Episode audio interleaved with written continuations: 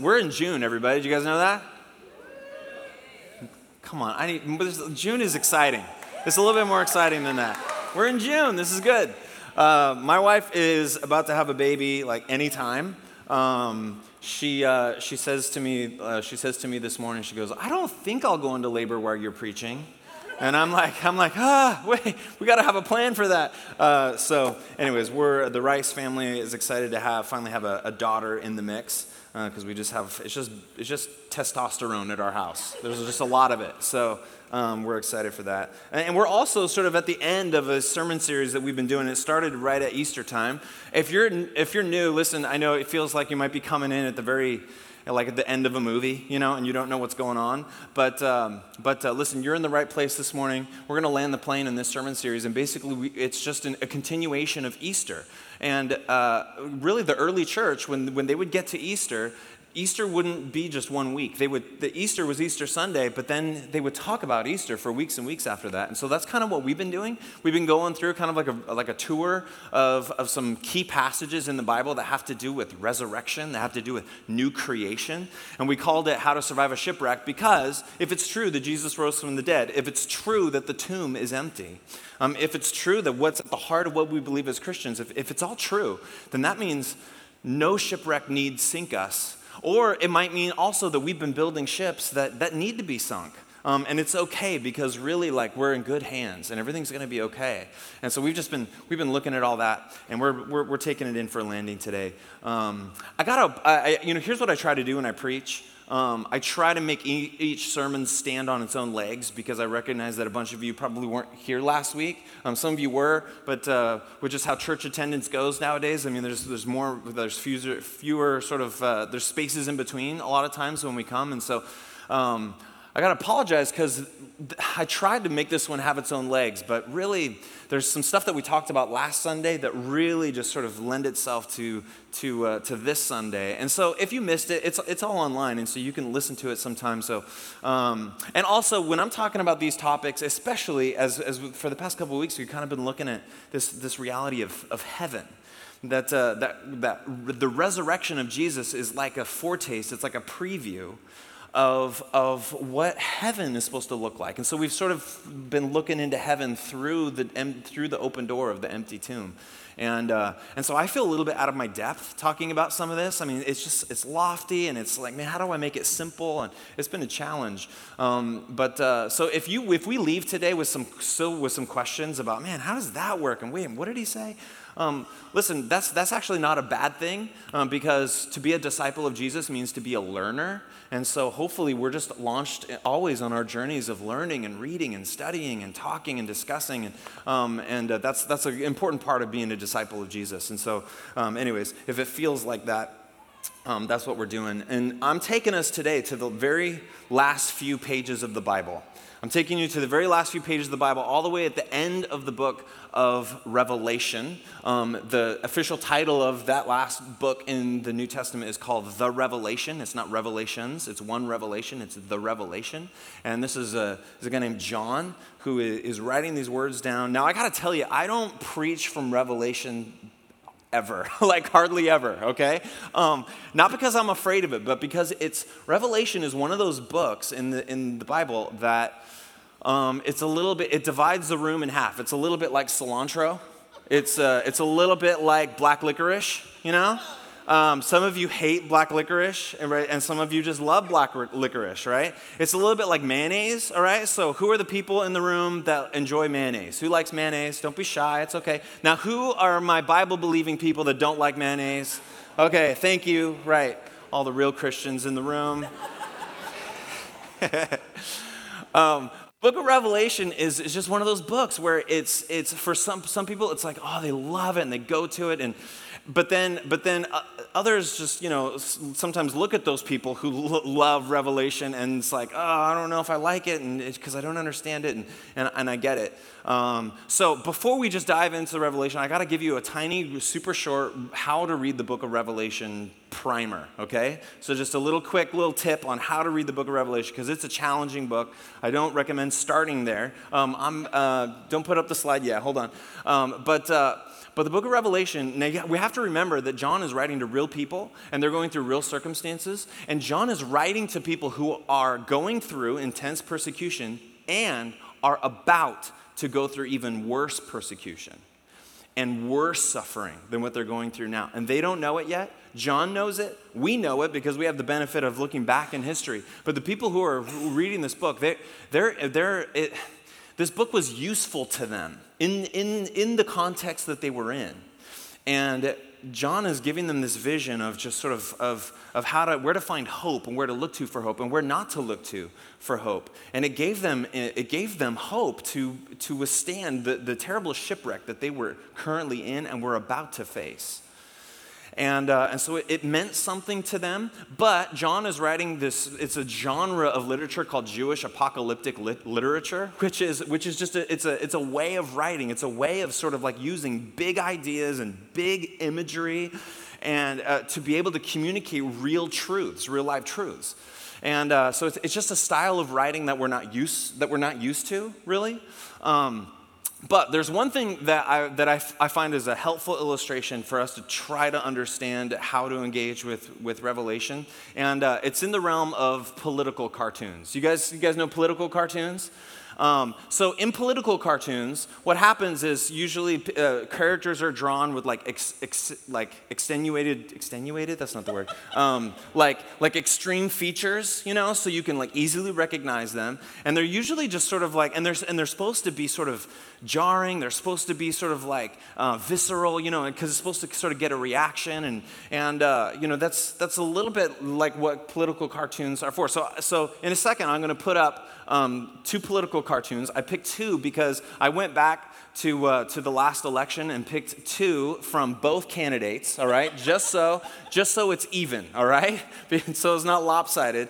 Um, guys, I'm not getting political here at all, right? I'm using this as an illustration to talk about the book of Revelation. So, hey, let's look at these two political cartoons and you'll know exact, you'll, you'll recognize them, you'll see what exactly what they mean, all right? So on the left, we've got Hillary, um, you lost by a nose. And then over here, there's uh, obviously Trump on a big throne, and he wants to build a wall, okay? So we get it, all right? We get these political cartoons. Now, here's the thing about these political cartoons. If a person from first century, first century Jerusalem were to magically get transported here next to you, okay? If they got into a time machine and came and they were sitting next to you and looking at these, they would have, they would have no idea what's going on, right?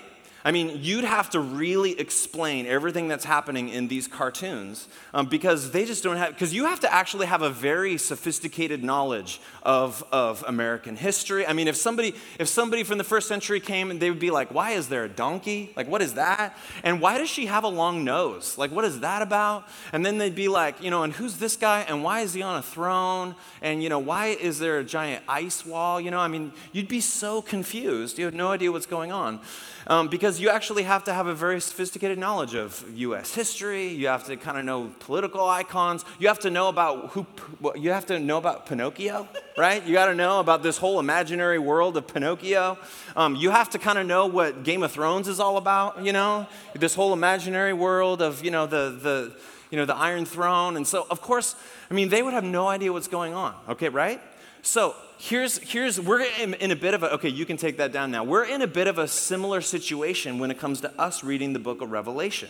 Because if we were to take a time machine back to first century, and, and, we would, and we would like, you know, read this text. In fact, when we read this text, it's like we're being transported back and it's like, man, what, is, what does this mean? And like, what is this pointing to? But those people in that day would have had a very clear idea of exactly what John is talking about. And when he's using this imagery and this thing and this thing, it's like, oh, they're connecting the dots.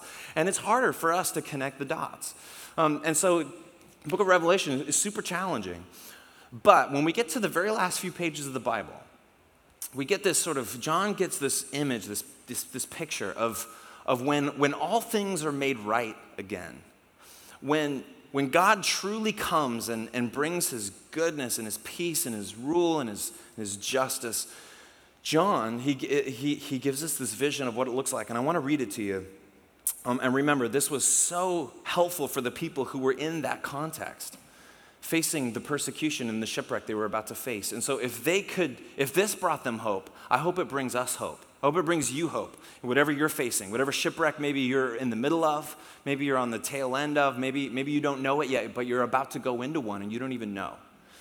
Um, I hope this brings us hope because that's what it's designed to do. This is Revelation chapter 21, just one, verses 1 through 8. He says this Then I saw a new heaven and a new earth. For the old heaven and the old earth had disappeared, and the sun was also gone. I'm sorry, and the sea was also gone. And I saw the holy city, the new Jerusalem, coming down from God out of heaven like a bride beautifully dressed for her husband. Some cool imagery there. And I heard a loud shout from the throne saying, Look, God's home is now among his people. He will live with them, and they will be his people. And God himself will be with them, and he will wipe every tear from their eyes. And there will be no more death, or sorrow, or crying, or pain. All these things are gone forever. And the one sitting on the throne said, Look, I am making everything new. And then he said to me, Write this down, for what I tell you is trustworthy and true. And he also said, It is finished. I am the Alpha and the Omega, the beginning and the end. To all who are thirsty, I give freely from the springs of the water of life. All those all who are victorious will inherit all these blessings, and I will be their God, and they will be my children. And then it says this But cowards, unbelievers, the corrupt, murderers, the immoral, those who practice witchcraft, idol worshippers, and all liars. Their fate is in the fiery lake of burning sulfur. This is the second death. What does all that mean? Uh, three things.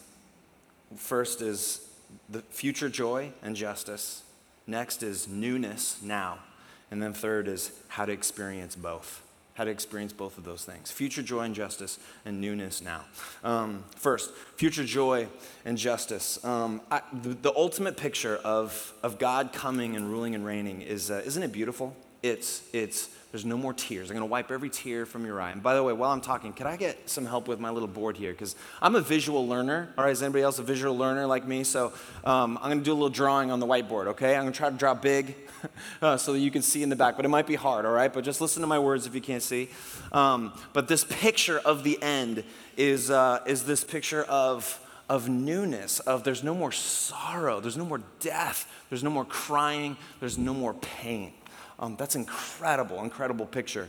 Um, so I want to draw a picture because often, often when, when people think about what Christians believe, or even in fact, maybe what, maybe what you believe about what the Bible teaches, about kind of like what the big story of, of the Bible is all about and how heaven and hell and those things kind of like all fit in, um, we tend, or, or, or people tend to believe that the story goes like this, is that, you know, here's earth, God created it, and then like sort of like here's, here's our lives, and usually sort of, uh, you know, people believe that the whole point of the Bible is that it's focused on me. It's about like what I do and what I'm supposed to be doing.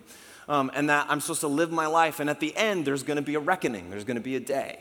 And God is going to sort of look at our lives, and there's going to be like, you know, there's going to be times in our lives where we're above the line, like we're doing really good. We have some good behavior. We follow some, you know, we follow some laws and we, we obey. But then there's times where we're not so great, you know, and then there's times that we're good, and then there's, then there was college, you know.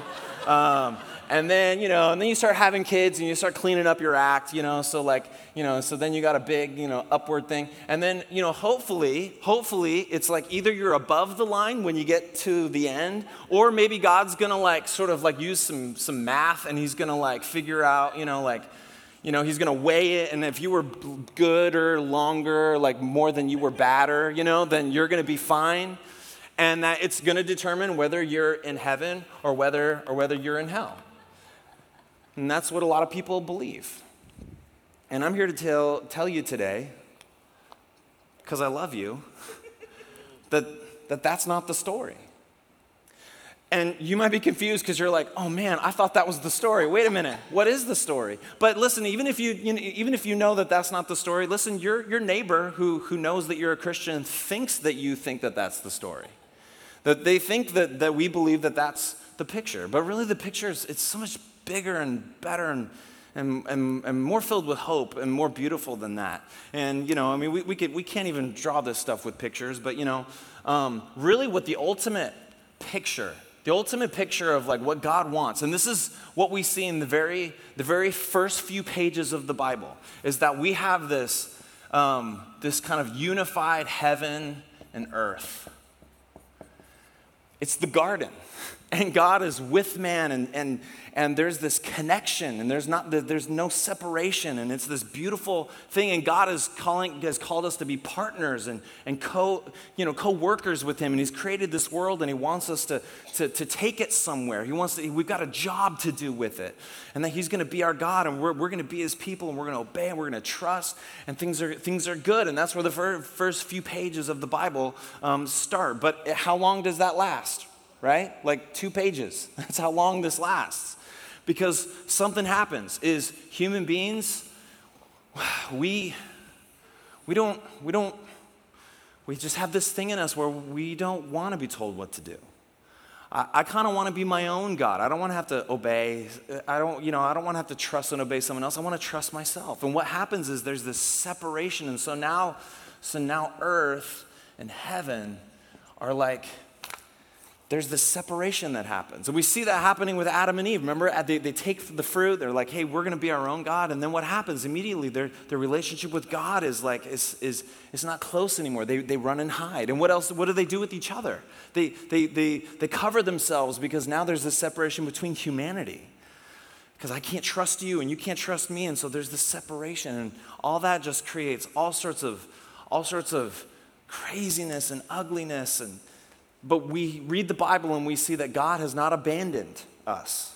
He hasn't abandoned the world. That he's at work, he's doing something, that there's this sort of overlap that's always taking place. And, the, and you know, the Israelites would have to go to the temple and they would have to go to the tabernacle because God's presence was there. And there was all these animal sacrifices. And, and you know, when you read that in the Old Testament, you're like, what, is, what are all those animal, animal sacrifices about? And, and we can't, don't have time to go into it all today, but what's, what's happening is, is God's sort of providing a way for us to have connection, but it's, but it's not complete yet. But then Jesus comes. Jesus comes and he does something that we couldn't do for ourselves. And because of the cross and because of the, open, the empty tomb, because of the, resurrection, uh, the, the, the resurrection, that something is happening now where, where God is at work. God is at work bringing this back together. And the ultimate picture that we get in the book of Revelation is a new heaven and a new earth renewed made new. And if you remember last week we sort of uh, you know we sort of talked about some of these some of these themes that god's going to make it. And do you remember what it said in the in the scripture? Remember what it said uh, it said that there's going to be and the sea was also gone? Remember it says there's going to be no sea? All the christian surfers all over the world are super bummed about that. They were really hoping there would be lots of awesome surfing um, in heaven. But you know what? That you know, this doesn't necessarily mean that there's, that there's no, you know, it doesn't mean that there's no water, that there's no big bodies of H2O mo- molecules. Like, it's, it's not necessarily trying to tell us that. That if we knew sort of the ancient world, we knew that the Israelites, that they regarded the sea as being a, a, a very dangerous place. The sea was sort of a theme for chaos. The sea was a place that you just, you just didn't want to go because who knows, who knows what was going to happen. Maybe that was because they marched through the Red Sea and after that whole ordeal, they just didn't, they just didn't like the ocean at that point, right? Um, but, uh, but when it says, when the scripture says that, and there's no longer any sea, I mean, that's telling us something. It's telling us that in this new heaven and earth, all is right. There's no more chaos. There's no more tears. There's no more pain. There's no more hurt. So, this is the world that God is taking us to. But there's a problem. There's a really big problem. And this is where we, got, we have to start to talk about hell. And I know, and in the scripture that I read, you know, it sort of mentioned that lake of burning sulfur at the end. And whenever, that's a conversation killer right there, always. It's like, oh man, what, what, what, why are we talking about that? But you guys know that God, God doesn't like hell. Sometimes we get this picture of, you know, God sending people to hell, you know, like just grabbing people and like, oh, you were below the line and I'm going to get you, my pretty, and your little dog too, you know? And God is just grabbing people and just like throw them in. And he's like, well, you had your chance, too late. And they're like going, no, no, no. And God's like, sorry, you know, you made your bed, so you got to sleep in it. We just get this picture of hell and God doing that, and it's, it's not what the scripture's telling us. God hates hell. And hell is a, is a it's, it's real, it's a real place, but you know, what we see all throughout scripture is that when we rebelled, that what we introduced into the world was, was hell. Hell is a future reality, but it's a present reality too. That when we, when we live our lives with pride, when we, when we look down our noses at other people, when we, when we think we're better than others, when we, when we just are seeking for control, whatever, whatever it is, is that hell is like, it's like it's growing in us. And, it's just, and it leaks out everywhere. And just look at the news. Just at any point in any day, just look at the news. And what do you see? You see hell on earth. You see it just coming out everywhere. And this is because what we've this is because of our sin, our brokenness, our, our desire to want to be in control on our own. That what we have this tendency to do is we have a tendency to put other things at the center of our lives other than God. And I believe that if I could just, if I could just, um, you know, if I could just have that job, I'll be okay. If I could just have that wife or husband, I'll be okay. If I could just, if I could just have that this stuff, if I could just afford that, I'd be okay. And we put those things at the center of our lives, but those, none of those things were designed to to drive the center of our lives. When we put anything else at the center of our lives, even good things, even beautiful things that God made, nothing, our lives were not created to function with anything else at the center of it. You remember that movie um, with Shia LaBeouf and Tom Hardy uh, called Lawless? I don't know if you remember that. It's a, a, movie about some bootleggers, you know, and they're making they're making uh, moonshine up in the up in the hills, and they're driving a car somewhere, and they run out of gas, and they really need to get somewhere. And so what they do is they just get into the trunk and get some moonshine, and just put it in the gas tank. And, uh, and, and it works for a, little, for a little while. It works for a little while, but, it, but it, the engine isn't made to run on moonshine. And your engine wasn't made to run on anything else. You put anything else at the center, and you know what it does? It's, it starts to stoke a fire within you. It starts to create decay in you. And it might start small at the beginning, but, it, but it, it, it'll, it'll grow and it'll grow if it's not dealt with. And just changing behavior won't do it because you can change all sorts of behavior and it doesn't necessarily change the heart. We need, we need new hearts. We need these hearts of stone to re- be replaced with hearts of flesh. And so, what's God gonna do? What's God, God gonna do? Because this is the world that He wants, this is what He wants for us. No crying, no tears. But as we said last week, and I got to dip into last week, so we've got this, this hell in our world and in us. And you know what? Because God's loving, because He's good, because He's gracious, God sort of has to act like a bouncer a little bit. Because hell doesn't get to come in here. It doesn't get to come in here. And that's a loving God that does that. And I'll use the same illustration that I used last week because it's, it's a good one. Are you angry about human trafficking? I hope you are. If you're not angry about human trafficking, there's something wrong with you. If you're not angry at little boys and little girls being sexually abused, chained to beds, used, that makes God angry. That doesn't get to come into the new creation. So God is going to be a God of justice. Sometimes we, we take away God's anger at sin because we think it makes him, makes him more palatable and more nice. But you take away God's anger at sin and actually you make him worse. You don't make him nicer. You make him worser. You make him meaner. Because here's a God who, who, who now he's not angry at sin. Of course he's angry at sin. And, he, and he all, we're all angry at sin. Why would we expect God not to be? God's, God's not going to let that in. And you might be saying, well, I'm not a human trafficker, so I should be fine. But listen, God know God in you, in me, is the seed for human trafficking. In you and in me is the seed for murder. In you and in, in, in me is the seeds for racism. They're in us. And so we want God to like do something about it, but we want God to do things about it everywhere else, but not God, just look over there, but please don't look in here. Don't, don't judge me. Don't look in here. And so we hold him at a double standard. And so what's God supposed to do? Well, what God's going to do is he, he's going to make all things right. He's going to make, he's going to be just. And we don't understand how he's going to do that. But when we get to the new creation, here's the picture that we get hell, hell doesn't get to be there. Racism doesn't get to be there. Sex trafficking doesn't get to be there. Anger, lust, pride, all this sinus, it doesn't get to be there. And so this is one of the reasons why, you know, Jesus talks a lot about hell. Do you know that? And when Jesus uses the word hell, he uses often the word Gehenna. And Gehenna was this literal place in Jesus' day that was outside the city. It was this burning, sort of like trash heap outside the city. And so, Jesus, he's using the language of listen, I'm making a new heaven and a new earth. And hell doesn't get to be there. It's going to be outside the city. It's going to outside this the new Jerusalem, the new heaven and earth. This is God's goodness. And so, where does this leave us? Well, um, it means that uh, something's got to be done about this, this stuff in us that tends to grow. And if it's left to grow unchecked, then it will turn into hell. And the best, the best the best quote I've got is from C.S. Lewis. And I checked, I haven't used a C.S. Lewis quote in like six months. So I'm due, okay? I'm due.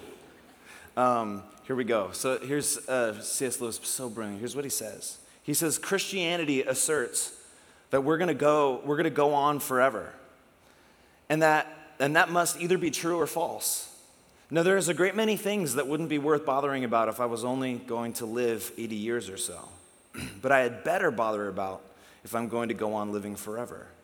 Perhaps my bad temper or my jealousy are getting worse so gradually that the increase in my lifetime will not be very noticeable, but it might be absolute hell in a million years.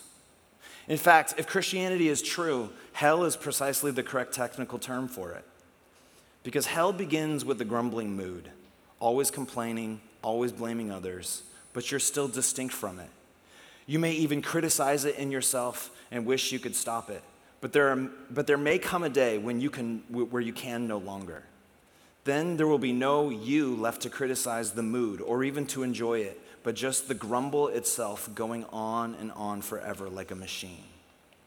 It's not a question of God sending us to hell.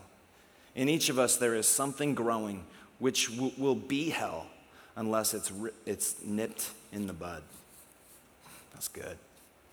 And thankfully, there's hope because when Jesus came and paid for our sins on the cross and rose again, he, he gave us, he nipped it in the bud. When we see his grace, it gives us precisely what we need most and gives us new hearts. It transforms us, it changes us from the inside out. That's a beautiful, beautiful hope that we have. It's a great, great message. But listen, that's the future joy and, and that's the future justice. But then we also get something present. We get something now. We get newness now. And do you notice what it said in verse 5? I'll put it up on the screen. In verse 5, here's what it says it says, And the one sitting on the throne says this says, Look, I am, I am making all things new. What's beautiful about this passage is the beginning part is, is just is talking about future. I will wipe every tear from every eye. And then it shifts and it gives us this beautiful promise that God says, Listen, I can't wipe every tear from every eye yet, but you know what I can do right now? Is I am at work making all things new. Guys, if, if the tomb really is empty, then God can be at work making all things new. This might be exactly why you're here today. This might be exactly what you need to hear today. I don't know your story, but listen, for some of you, your marriage is, is on the ropes. You've done so much hurt and, and you've said so many things to one another that your marriage is hanging by a thread. And you have prayed prayers. You said, God, could, is there a way that we can just hit the reset button? Is there a way that we can just start over? Is there a way? God, I need you to do a miracle right now. Listen, listen, listen. God is making all things new. He can make your marriage new. Do you know that? He can make your marriage new. Some of your bodies are withering away. You've got chronic pain, you've got hurt, there's, there's things happening in your body. Listen, God can break into that and He can make all things new. He can make your body new. Don't you want newness? Don't, don't we need fresh starts? I mean, don't all of us, you look at your life and there's just something going on that you wish just could just be made new again? Because it's just, it's gotten old and tired. Or maybe you just, maybe you need your faith reignited again because maybe you were in high school and you went to camp or you were in college or maybe it was, or maybe it was just in your younger days and you had this passion, this fire for God, but you're sitting here tonight or this morning and you're, and you're, and you just feel like the, there's no more fire. You're just like, where'd that passion go? Listen, God from the throne says, I am making all things new. He can make it come alive again. He can blow on those embers and reignite that faith in you, that, that passion in you again. He is making all things new because the tomb is empty. He can do that. I don't know where you, where you need that applied to your life today. But I have a feeling that every single one of us, every single one of us has a relationship that's fractured right now. You've got somebody that you've had trouble forgiving. You've had, you have somebody that you're holding bitterness to, a bitterness against, and it's poisoning you. It's poisoning the relationship. It might even be poisoning your family. And you don't even you don't necessarily even know it, but you don't have eyes to see it. But it's but you know what you need? You need you need to, that relationship needs to be made new. And God is crying out, I will make all things new. Lastly, lastly, oh, guys, this is good. I've never seen this before until, until I was just studying for, for this passage today. But the point three is how do you experience these things? How do you experience future joy and justice and newness now? Um, here's the good news is that it's, it's not on your own efforts and it's not on your own moral performance. Do you know that? That's not how you experience it. It's just by trying harder and doing gooder. Oh man, it's so much better than that. That's not the answer. But you would say, wait a minute, didn't, didn't he list a whole bunch of like no good, no good doers, you know, like in the in the passage here? Didn't he say this? I'll read it to you. He says, But cowards, unbelievers, the corrupt, murderers, the immoral, those who practice witchcraft, idol worshippers, and all liars.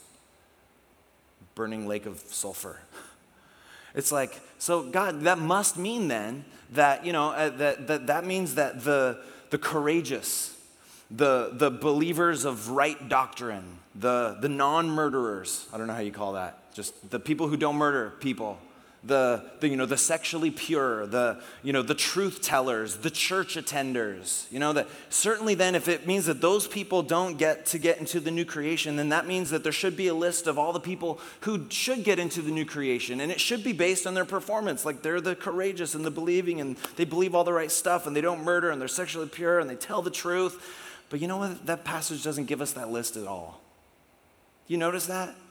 It doesn't give us, it doesn't give us that, that map. Do you know what it says? Do you know, it, the, it says it in that passage. You, who gets to drink from the water of life? Can we, can we, I think it's verse six.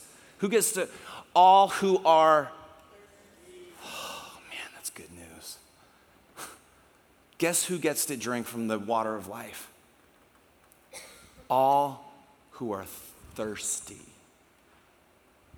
Thirsty. Wasn't Jesus walking around just meeting all sorts of people who were great rule followers, but their hearts were far from him? And then he would meet people who were not, you know, sort of like the, the people that you would think would be like the, the good people in society, but, but they were coming to Jesus and Jesus was meeting their needs. He was healing them and he was looking at them. And guess what they were? They were thirsty. They were just thirsty for Jesus. They were the ones that recognized God, I can't do it on my own. I need you. I've tried and I've failed. And so, God, I'm coming to you. That's, that's who gets, that, that's the person whose heart then begins to get transformed. That's what you need. That's the only thing you need, is you just need a thirst and a hunger for God. Do you have that today? Do you want that today? Let's come to the throne today, to the throne of the God who says, I make all things new. And would we come with our thirst today? Would we come with our hunger today and say, God, we need you. We love you. Meet us here. And so, listen, band, I'm going to invite you to come up and we're going to close. And uh, I'm, I'm looking at the clock and I'm good on time. Amen. Praise Jesus. Hallelujah. I am done. Hey, stop clapping. Stop clapping. Come on. Come on. Oh, I didn't ask for that. Um, because I want to give us a little room to, and we have, I want to give us some room just to breathe and to respond. That's what, how I want to close. We're ending this sermon series. You know, we've talked about the resurrection. Um, I've given some, some, some moments throughout the series to say, hey, if you want to follow Jesus, today's your day. Just, just admit you're hungry and thirsty for Him and just and jump on board. I mean, this is, this is, one, of, this is the best news that we could hear that our God loves us and He loves you and He cares for you and He's making all things new.